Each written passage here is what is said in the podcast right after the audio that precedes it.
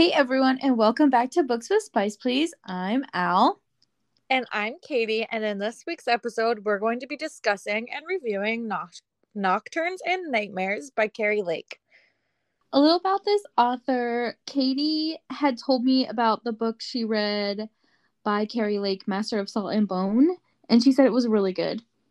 Yeah, it's one of my favorite dark romances that I've read this year. I rated it five stars. Yeah, and I've seen a lot of people on Instagram that also like Keri Lake books. Yeah, and then you went ahead and suggested Nocturnes and Nightmares for the podcast. Mm-hmm. Because I couldn't find Master of Salt and Bone at the library, but I could find this one at the library, and I knew it was super spooky. It definitely was super fitting to the themes. So we added it to the poll on Facebook for people to vote on which books we cover for the podcast this month. And it was the second book that had the most votes on the poll. Yep. So I'm really excited to see what everyone thinks about it. Yes. Let's get into it. So the trigger warnings for this book, as always, remember we're an 18 plus podcast. Content warnings for this book. There is a serial killer you get his perspective. It's very disturbing. It's gory. You see torture, murder, kidnapping, rape. There are heavy BDSM themes. It's very dark and it's a suspense romance. It's really, really intense. And when I listened to it that first time, I didn't realize what it was about. and it was a lot to get into. So yeah. I know. I remember you telling me about it and I was just like, wait, that sound sounds nothing like Master of Salt and Bone. That's crazy. It's it's crazy. Anyway.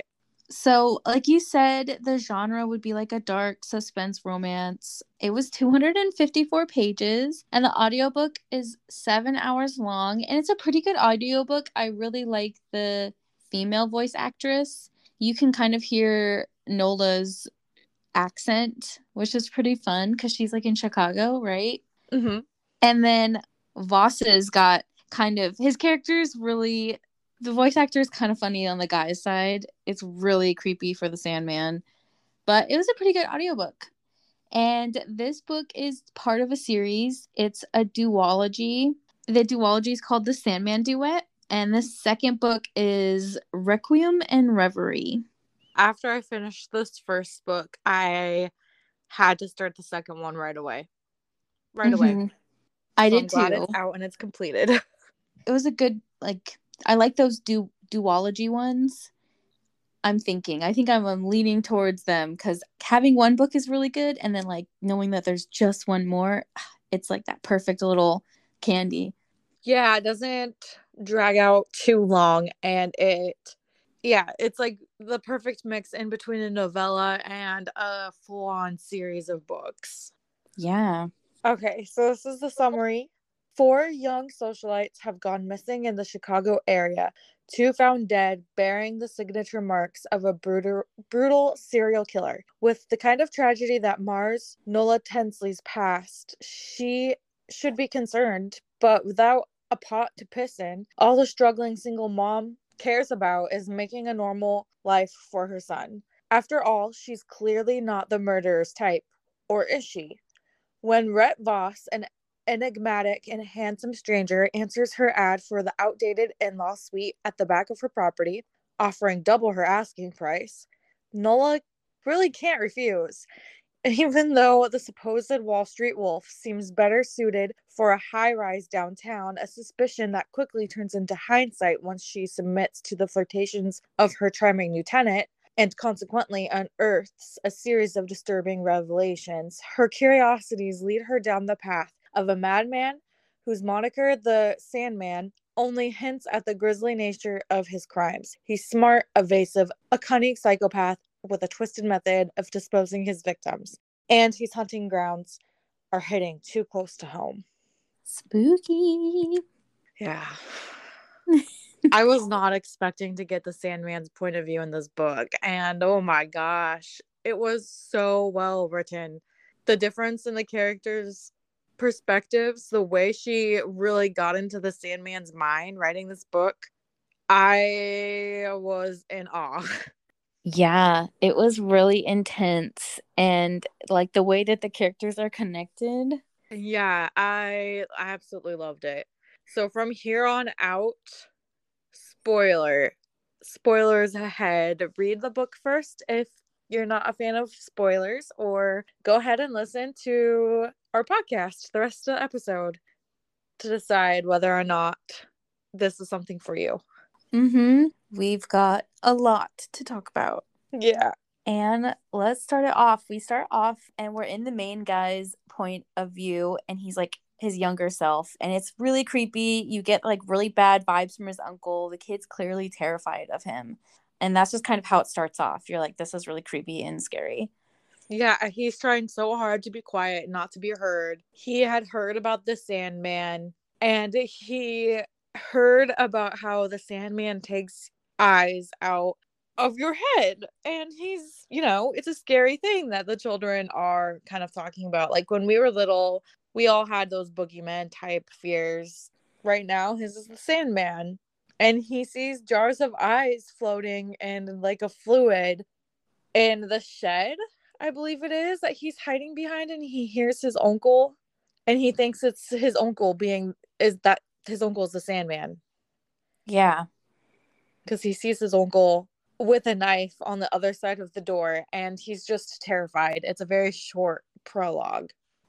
Yeah, really just sets off the creep vibes. Mm-hmm. And then, okay, so the first chapter starts with her son, Nola, the main, our main character, Nola. Her son, who is also 11, wakes up in bed terrified and he had been hearing things about the Sandman from kids at school. So I was like, okay, maybe that was his point of view. Her son's name is Oliver because it doesn't say the name of the boy's point of view in the prologue. So it takes a while for us to discover that it wasn't Oliver's point of view that we first read, it was Voss's point of view. I didn't even connect it to Oliver at all. Okay, I did because I knew that this was like a mystery. So going into this book, I was like, okay, who is the Sandman? Who is the killer? Who was that guy? Like, I'm constantly trying to figure out the unknown in these books. That is so funny because that's like the opposite. I'm waiting on the ride. I I can't. Uh, I love it. I when I was listening to it the second time around, I heard all of the clues in the first book and I was like, "Oh, okay. Oh, okay." But I Yeah. had no idea before that. Okay. Yeah. So I was constantly thinking because then you're after this part, you're introduced a little later to the kid's uncle who's a detective. And I was like, what the fuck? Oh yeah. So like they kind of had that parallel Voss and Oliver did that the events took place both when they were 11. They both had an uncle except thankfully Oliver's uncle wasn't a creep and some sadistic monster. And he Hmm. was act he actually thankfully turned out to be a good guy. One of not not a bad detective. He's a good detective. He's not a creep to his nephew. His he actually is having like fertility issues with his wife. So Yeah. they love Oliver like their own, basically. I am shook though because I told you that I didn't trust anybody, not even Nola's brother, Oliver's uncle. And you're Mhm. like, yeah, don't trust anybody. The only person you should trust is Nola. I'm like, what the heck? That's I had to keep it going for you. I knew you were checking out for clues. yeah, you were not letting up. It was really frustrating. I was like, what is going on? I know. You kept texting me and I was like, mm-hmm. Mm-hmm. This is crazy, I know. It, but But- it's a, a really good mystery. I feel like it was we haven't really read too many with the mystery theme. no, I think is this our first one on the podcast right now? I think so, other than double standards. Yeah, okay, so it's our second one. This one is a bit more graphic than double standards and you don't get we still don't know who the killer is in double standards, but you don't get their perspective at all. So Yeah, and this one, you know, the crimes and the mystery is like really up in front, and it wants you to try to figure it out. yeah, The one in Double Standards, you're like waiting for the other detectives to kind of figure it out, and y- there's some clues, but this one you're like waiting for it to strike. the yeah. suspense. So in the first chapter, it starts with Nola looking at her drunken husband on the couch and they start fighting. He only had $10 to contribute to their son's birthday gift and hasn't given her any money to help with bills in a while. She tells him she's going to go get stuff and that Oliver's sleeping and she'd be back. So her son Oliver, like we said, is 11, wakes up from the bad dream before this and it's about the Sandman. Mm-hmm. So she puts him back to bed, tucks him in, leaves, pawns her wedding ring for $200 to pay for everything.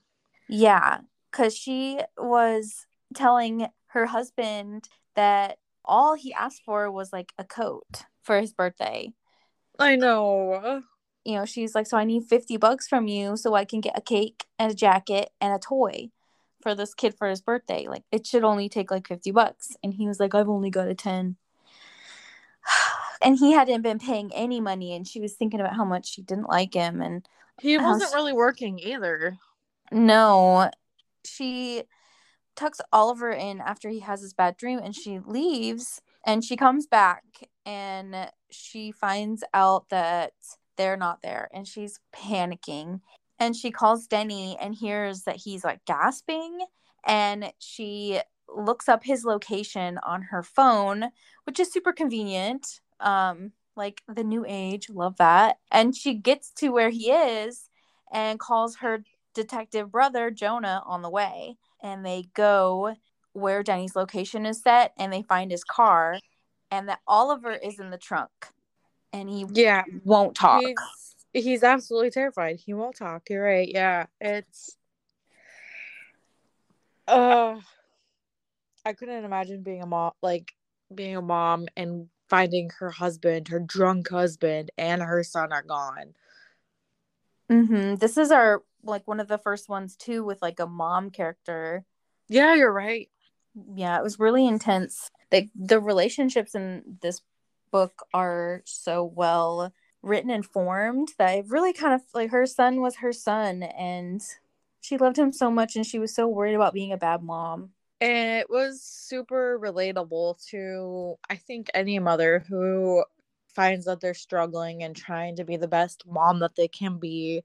And I don't know, it really put me in her shoes reading this book because you and I are both moms. So harm coming to our children's way is nothing new for us to worry about. But then, like this mom, Nola had her son completely disappeared and finds him in a trunk.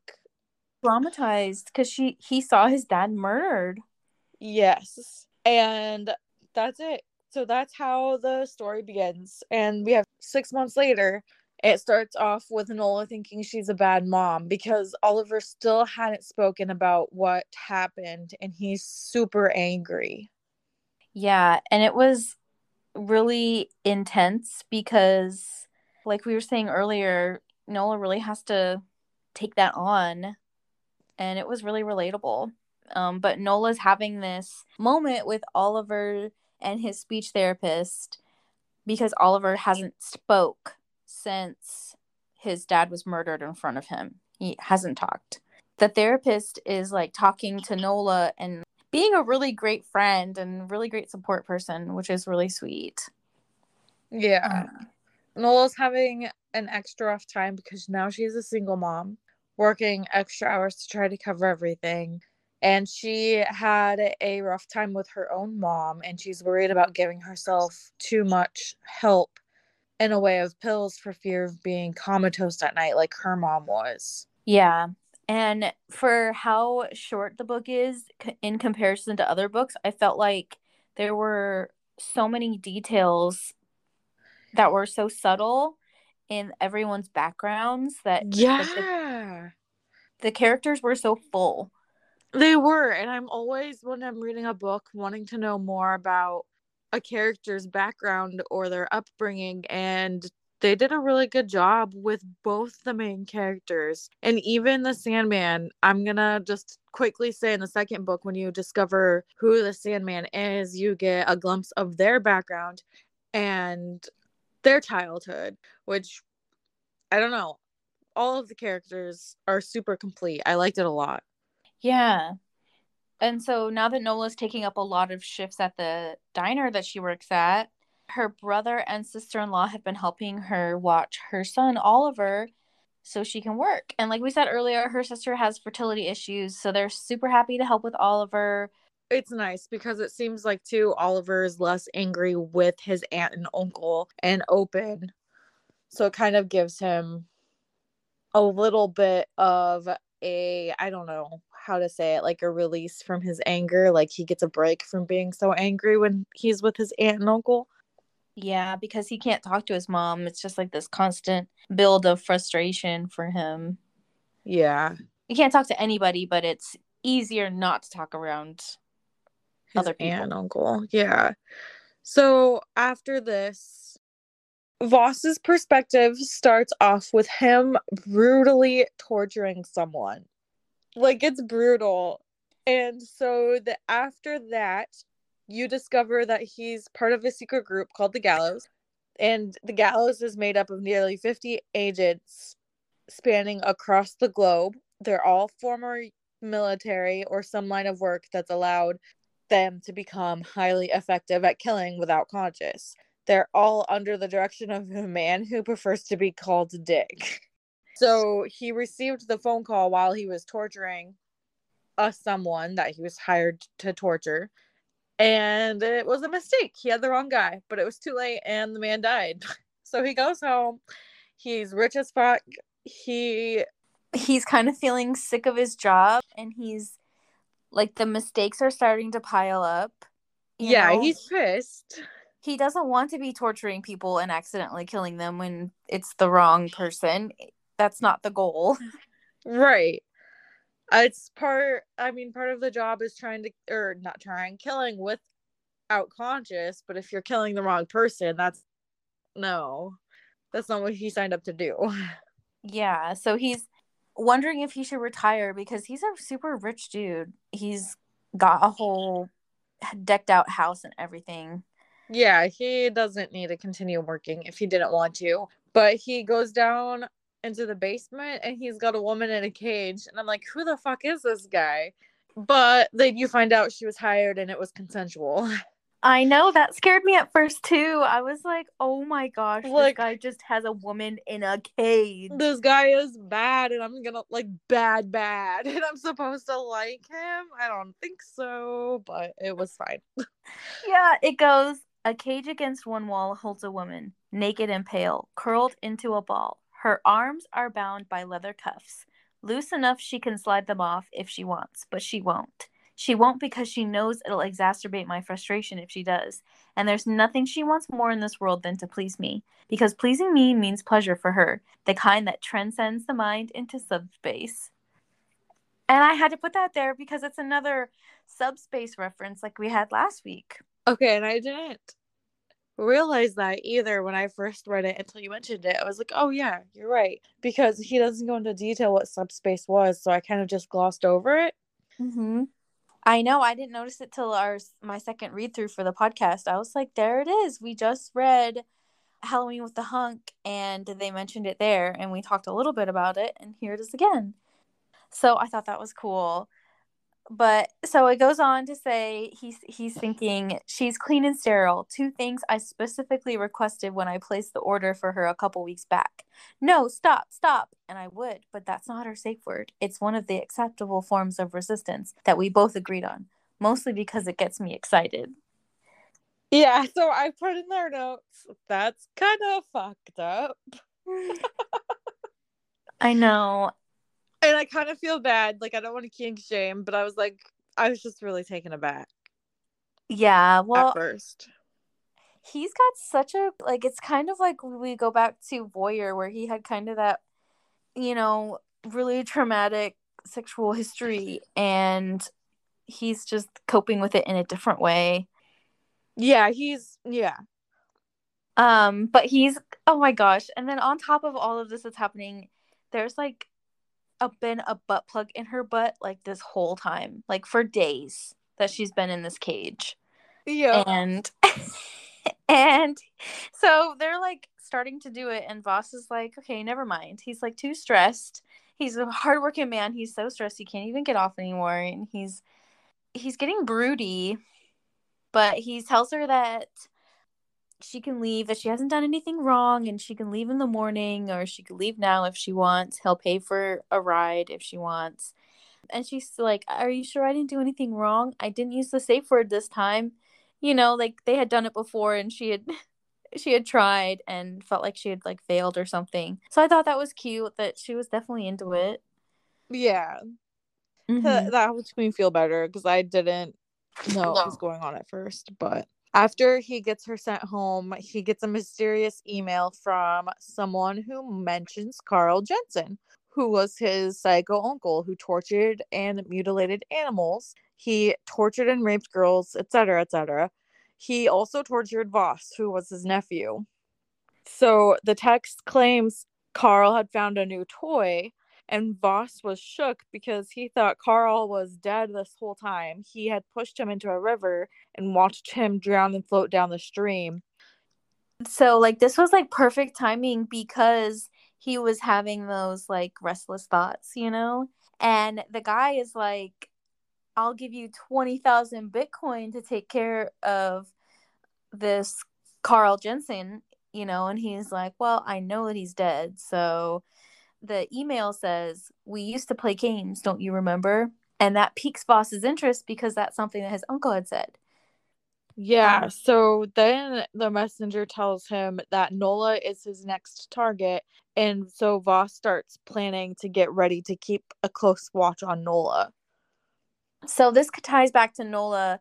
She's been working like crazy and she had thought about renting out this like mother-in-law suite she has in the back. It's like a one studio apartment in the backyard of her house basically. And um she listed it and Voss is like right on it.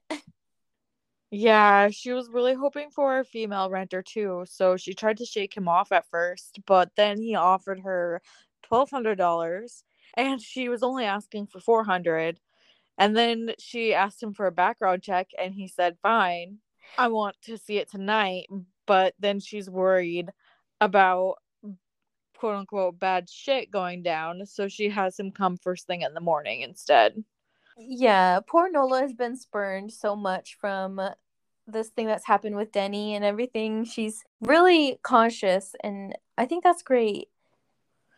yeah and he isn't thrown off and he still appears in front or at her front door the next morning to lease her apor- apartment and this was her description of Voss. Over six feet tall in a sleek black suit, two of me could span the width of, him. Above his crisp black collar sits a snake tattoo that winds up his neck. With dark hair and cold gray eyes that sweep down over my outfit, he's both handsome and intimidating, but the scar across his face adds an edge of menace, sending up red flags. He doesn't look like a potential tenant. He looks like danger wrapped in a nice suit. She's still super hesitant, uh, but she sent her brother his information and he does a background check and it comes back clean. And then the book switches. So this is like where it's kind of hard to break down all of it like this because then the book has a flashback. Yeah, And- so we definitely do skip quite a bit of things. Like we are still detailed, but we do skip quite a bit in this little breakdown and review. Yeah, that's why you have to go and read the book. The audiobook is seven hours long. You definitely can't get the whole thing from us in one hour. Right. So, yeah. But Voss has a flashback to his like Uncle Carl torturing him again.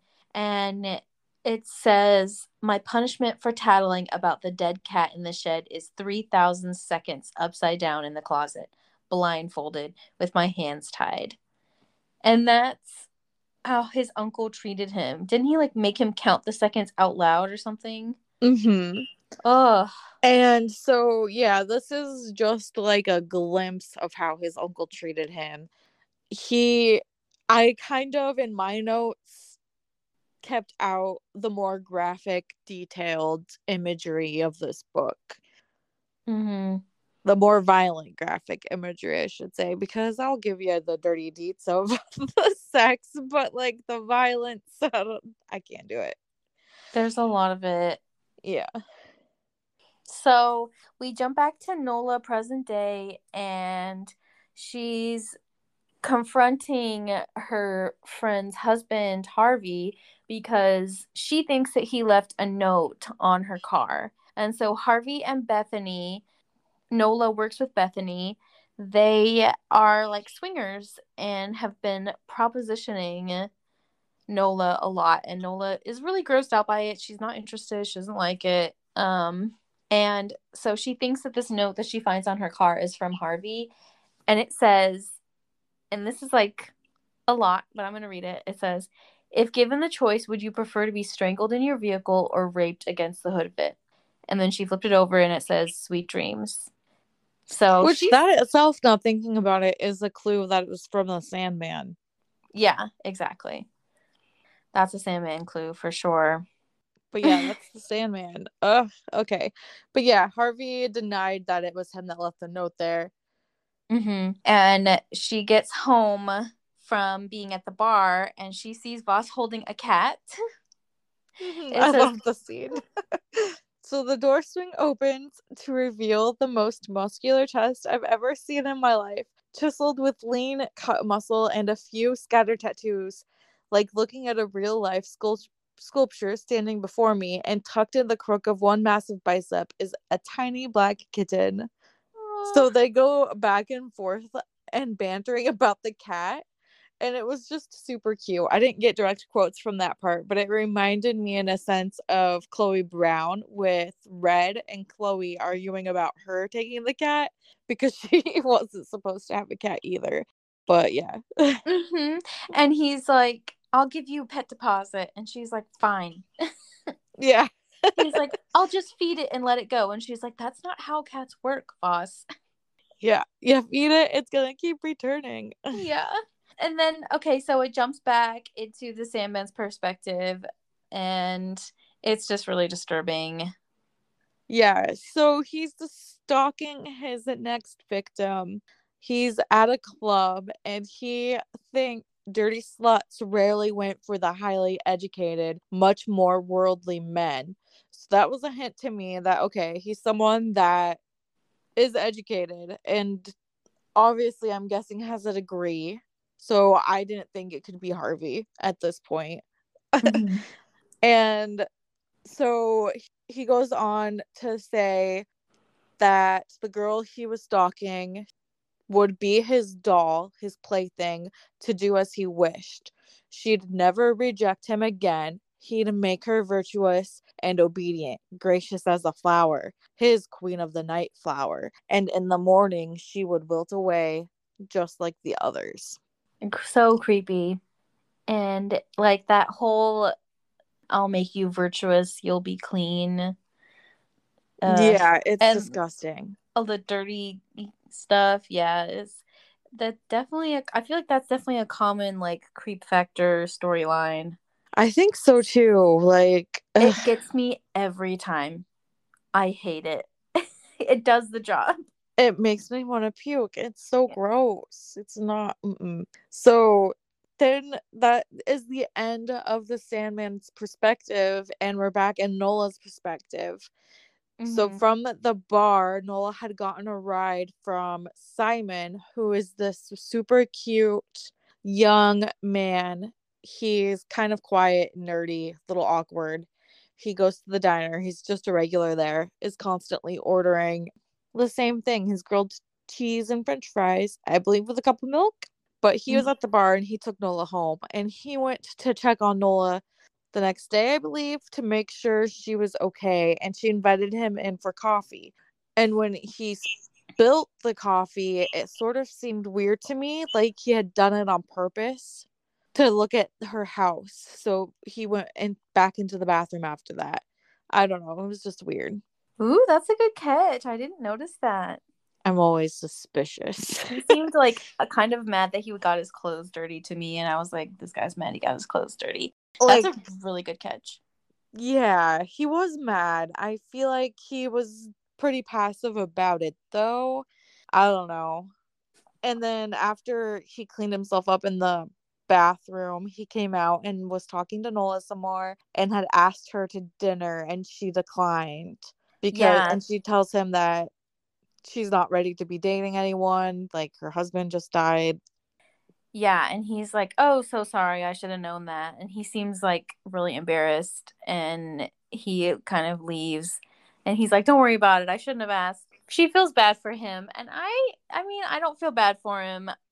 I get, you know, shooting your shot and being disappointed, but you gotta relax a little bit. Yeah, he he's very I don't know. He's wound up tight. Mm-hmm. So Nola ends up having Voss over for dinner, and he like brings over a bottle of wine, and she's made spaghetti, which sounded so good that I had spaghetti the night that I was listening to it again. I was like, yes. I love it. Book inspired food. Mm-hmm. It was so good. She drank a bunch of the wine, and she ends up telling Voss more about Harv and how he's creepy. Yeah, while she's trying to put into words about what exactly bothers her about him, he's thinking to himself, does the urge to sweep her up out of the chair and pin her to the wall behind her while I fuck the truth out of her? Yes, because he's trying to like interrogate her Yeah, with like his police low-key. skills. But he's getting distracted by her good looks. Mhm. and she gets way too drunk and he ends up carrying her to bed and he discovers that he actually loves the way she feels against his chest Ah, the he's little got a soft touches. spot Oh yes, I love that. And he took care of her, you know. The whole time she was drinking, he was like, "Okay, so this is the part where she's now she's about to fall asleep. All right, let's just take her to bed." yeah Um, so that was really sweet. And he got her really good wine so she wouldn't get a hangover. hmm And so the next day, Bev Beverly, uh, Harv's wife, doesn't show up for work, and she's a no call no show, which is not usual for her. They typically need the money, and so Nola asks Simon what he thought about Bev and Harvey being gone and not saying anything, and he says, "My guess, those two probably hooked up with the wrong person." And then he claimed it was a joke after the disturbed look Nola gave him. hmm And it was creepy. I feel like they want you to think that it's Simon the whole time. Like you're definitely suspicious of him and the guy that like owns the restaurant. yes yeah the guy that owns the restaurant that nola works for was suspicious to me harv was suspicious to me for a period of time and then even jonah for a split second was suspicious to me Yeah, Jonah definitely because of the stuff with his sister, like he could have snapped. Yeah, for sure. It was just kind of you're always on alert. But Mhm. Oliver was like getting bullied. So we move over to Voss's point of view again.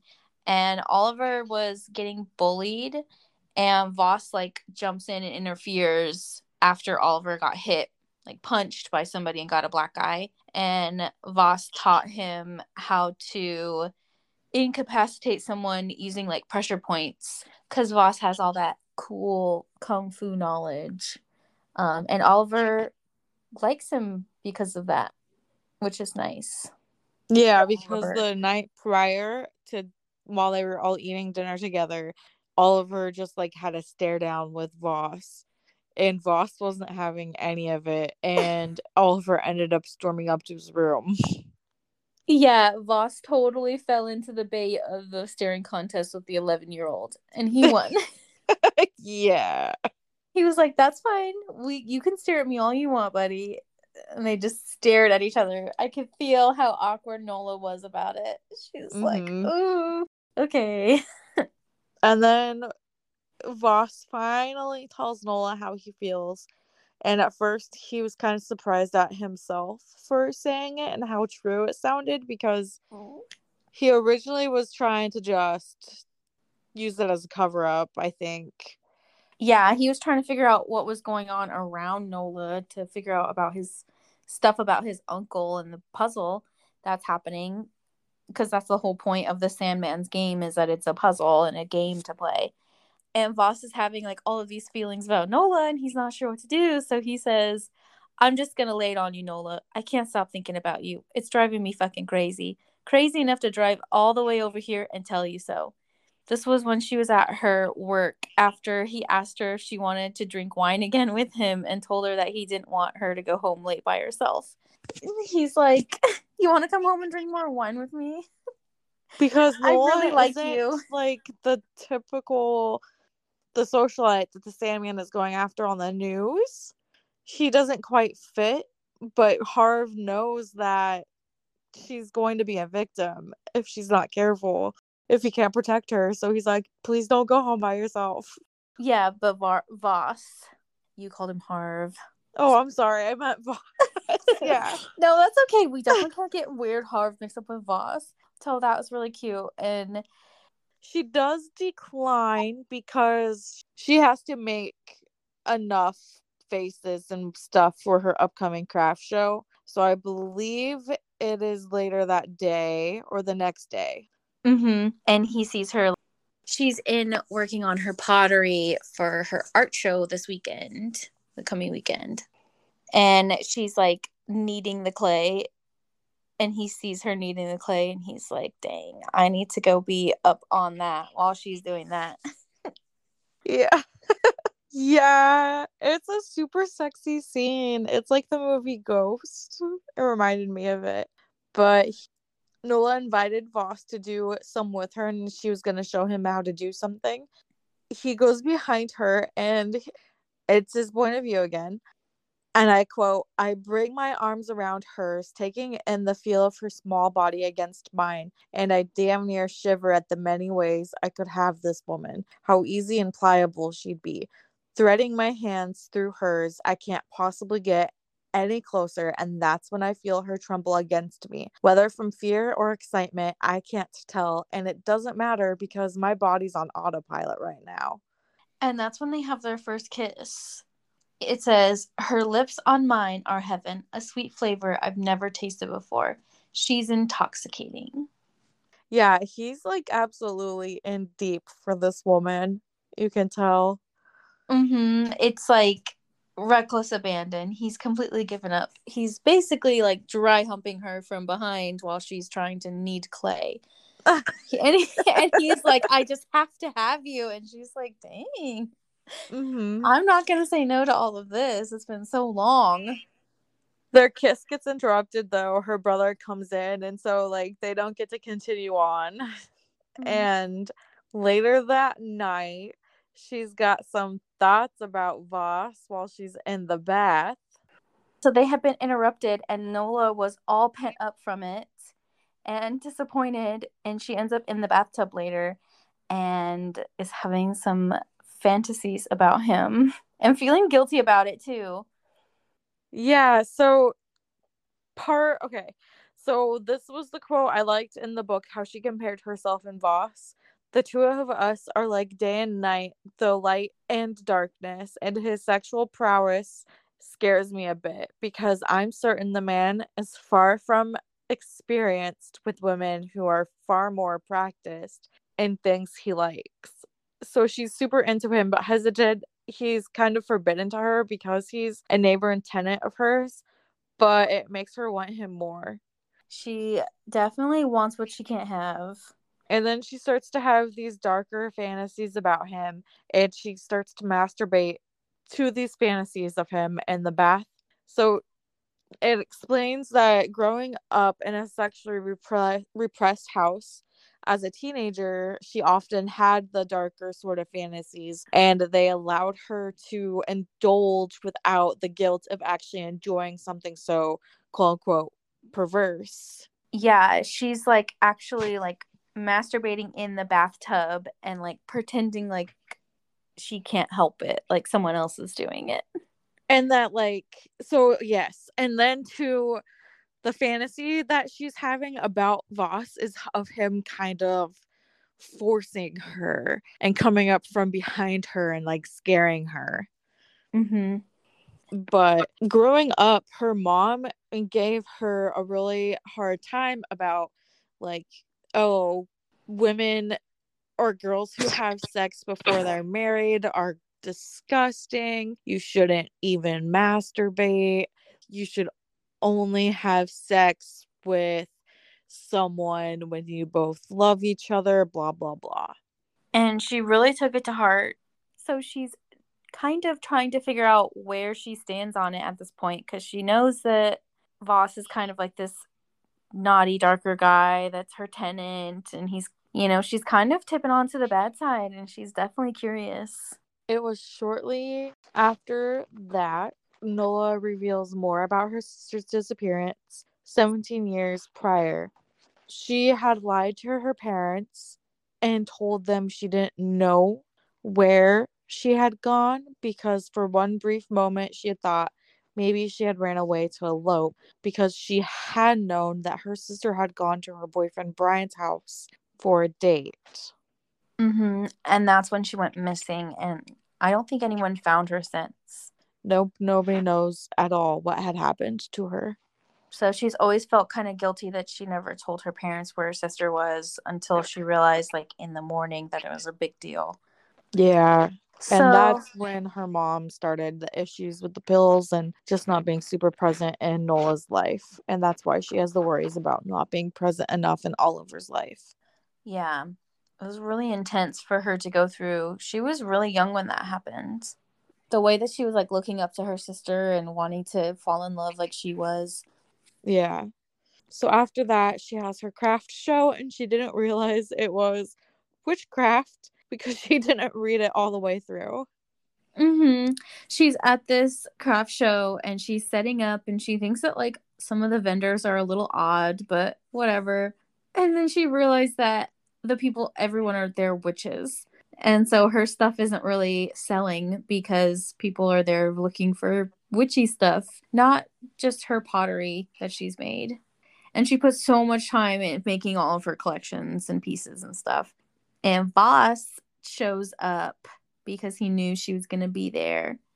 And he's like, why don't you just get rid of this stuff? Like, how much are you going to make on this? And what are you doing? Yeah. He offers to pay for all of it. And then he just like announces to everyone, hey, for the next 10 minutes, all of these things are free. Come and get it. And it worked. Nola had said she didn't want to pack everything back up and take it all home. And he was like, all right, I'll pay for it. And then everyone took it all away so they didn't have to worry about it anymore. Yeah, and then she agrees to stay with him, and he tells her, "We'll get some wine, fuck all night, and then get kinky." Yeah. He takes her to a hotel. It was a really nice hotel, too. I loved this quote from him. You're a hot mom, a beautiful mom, and I got fucking mommy issues. I love Voss. When he gets horny, he just says it. He just says everything. I really love the way he talks. Mm-hmm. He's starting to try to get her to experiment a little bit. So he tells her to put the wine stopper in her vagina. And yeah, she's he like, wants to fuck her with it. She's like, no. And he's like, come on. It's just a wine stopper. Let's have some fun. And he says boundaries exist to box you in, to make you fear what's on the other side of them. And he convinces her to do it. And he also had told her that if she didn't like it, she could watch him fuck himself with it afterwards. Yeah. But yes, so he convinces her, and she's struggling internally with that crap that her mom had said to her when she was growing up about sex, but she's able to overcome it. And then he says, I'm going to fuck you hard, Nola, and something tells me you'll like it. And that's how it sounded when he said it in the book, too. Yeah.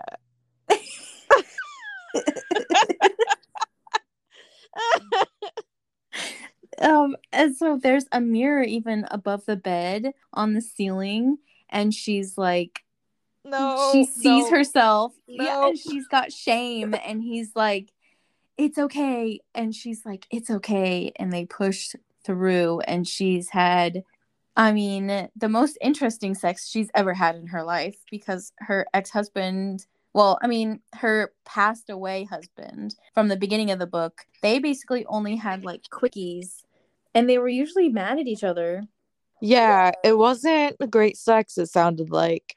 Mm-mm. So this was a whole new ball game to her. and she really liked it. Voss had like hired a camera company to put cameras all over Nola's house and he realized like he checks the time because they've been at the hotel for a little bit and he realizes that he doesn't need any more time because the cameras have all been put up. Yeah, he used that time he was at the hotel with her to get those cameras installed Mhm. without telling her. and Nola, you know, she's not suspicious about it at all. She's like, "Ooh, let's just stay in the hotel tonight and not waste it. We bought it out anyway." And Voss is like, "Okay, like that's fine. We can stay here. Might as well." And Nola gets her brother to watch her son, and Voss goes to take a shower, and he's thinking about his more darker fantasies again, and he's wondering uh, what she'll think of that and he's starting to think about the complexities of if he were to be with Nola and what that relationship would look like in the future and bottom line is he just like really wants to be with her that's where it kind of ends with Voss and Nola for this book Yeah, they that's the ending for them. And then you have the ending scene with the Sandman's perspective. Like we had said earlier Bethany and Harv at this point have been missing for a while and you know you end up seeing that the Sandman has them and it's intense. I think there's a scene earlier in the book where the, the Sandman has them, and then it ends with Bethany's passing. Yes, he makes her swallow these seeds and rapes her. And then he removes this dildo he had inside of her. And he was doing it for an hour and she was dying from the seeds and suffocation. And she's like, it's, uh, yeah, Just really graphic, and then it's it over. is. Yeah, like And then he finishes and decides to have sex with her dead body again. yeah, and he's thinking about how it's a practice ritual for when he does it to Nola. Yeah. And that's the end. Yep.